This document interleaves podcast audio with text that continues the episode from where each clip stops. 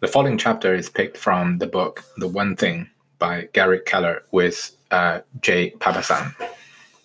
Counterbalancing, the long and short of it. When we say we're out of balance, we're usually referring to a sense that some priorities, things that matter to us, are being underserved or unmet. The problem is that when you focus on what is truly important, something will always be underserved. No matter how hard you try, there will always be things left undone at the end of your day, week, month, year, and life. Trying to get them all done is folly. When the things that matter most uh, get done, you'll still be left with a sense of things being undone, a sense of imbalance. Leaving some things undone is a necessary trade off for extraordinary results. But you can't leave everything undone, and that's where counterbalancing comes in.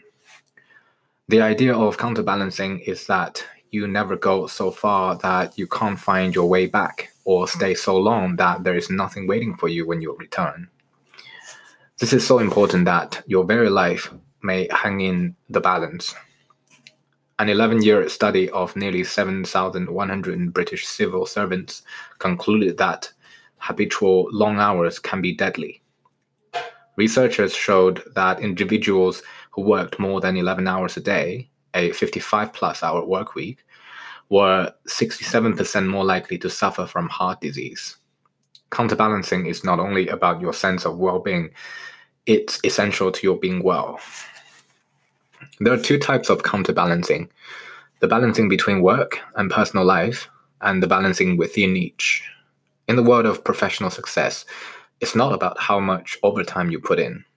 The key ingredient is focused time over time. To achieve an extraordinary result, you must choose what matters most and give it all the time it demands. This requires getting extremely out of balance in relation to all other work issues, with only infrequent counterbalancing to address them. In your personal world, awareness is the essential ingredient.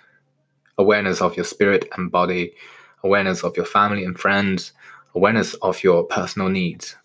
None of these can be satisfied uh, sacrificed if you intend to have a life. So you can never forsake them for work or one for the other. You can move back and forth quickly between these and often even combine the activities around them, but you can't neglect any of them for long. Your personal life requires tight counterbalancing. Whether or not to go out of balance isn't really the question. The question is do you go short or long? In your personal life, go short and avoid long periods where you're out of balance. Going short lets you stay connected to all the things that matter most and move them along together. In your professional life, go long and make peace with the idea that pursuit of extraordinary results may require you to be out of balance for long periods. Going long allows you to focus on what matters most, even at the expense of other lesser priorities. In your personal life, nothing gets left behind. A work is required. In his novel, Suzanne's Diary for Nicholas, James Patterson artfully highlights where our priorities lie in our personal and professional balancing act.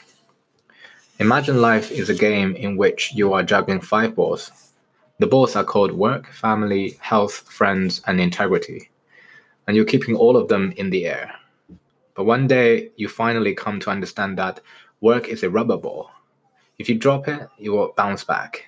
The other four balls family, health, friends, and in- integrity are made of glass. If you drop one of these, it will be irrevocably scuffed, nicked, perhaps even shattered.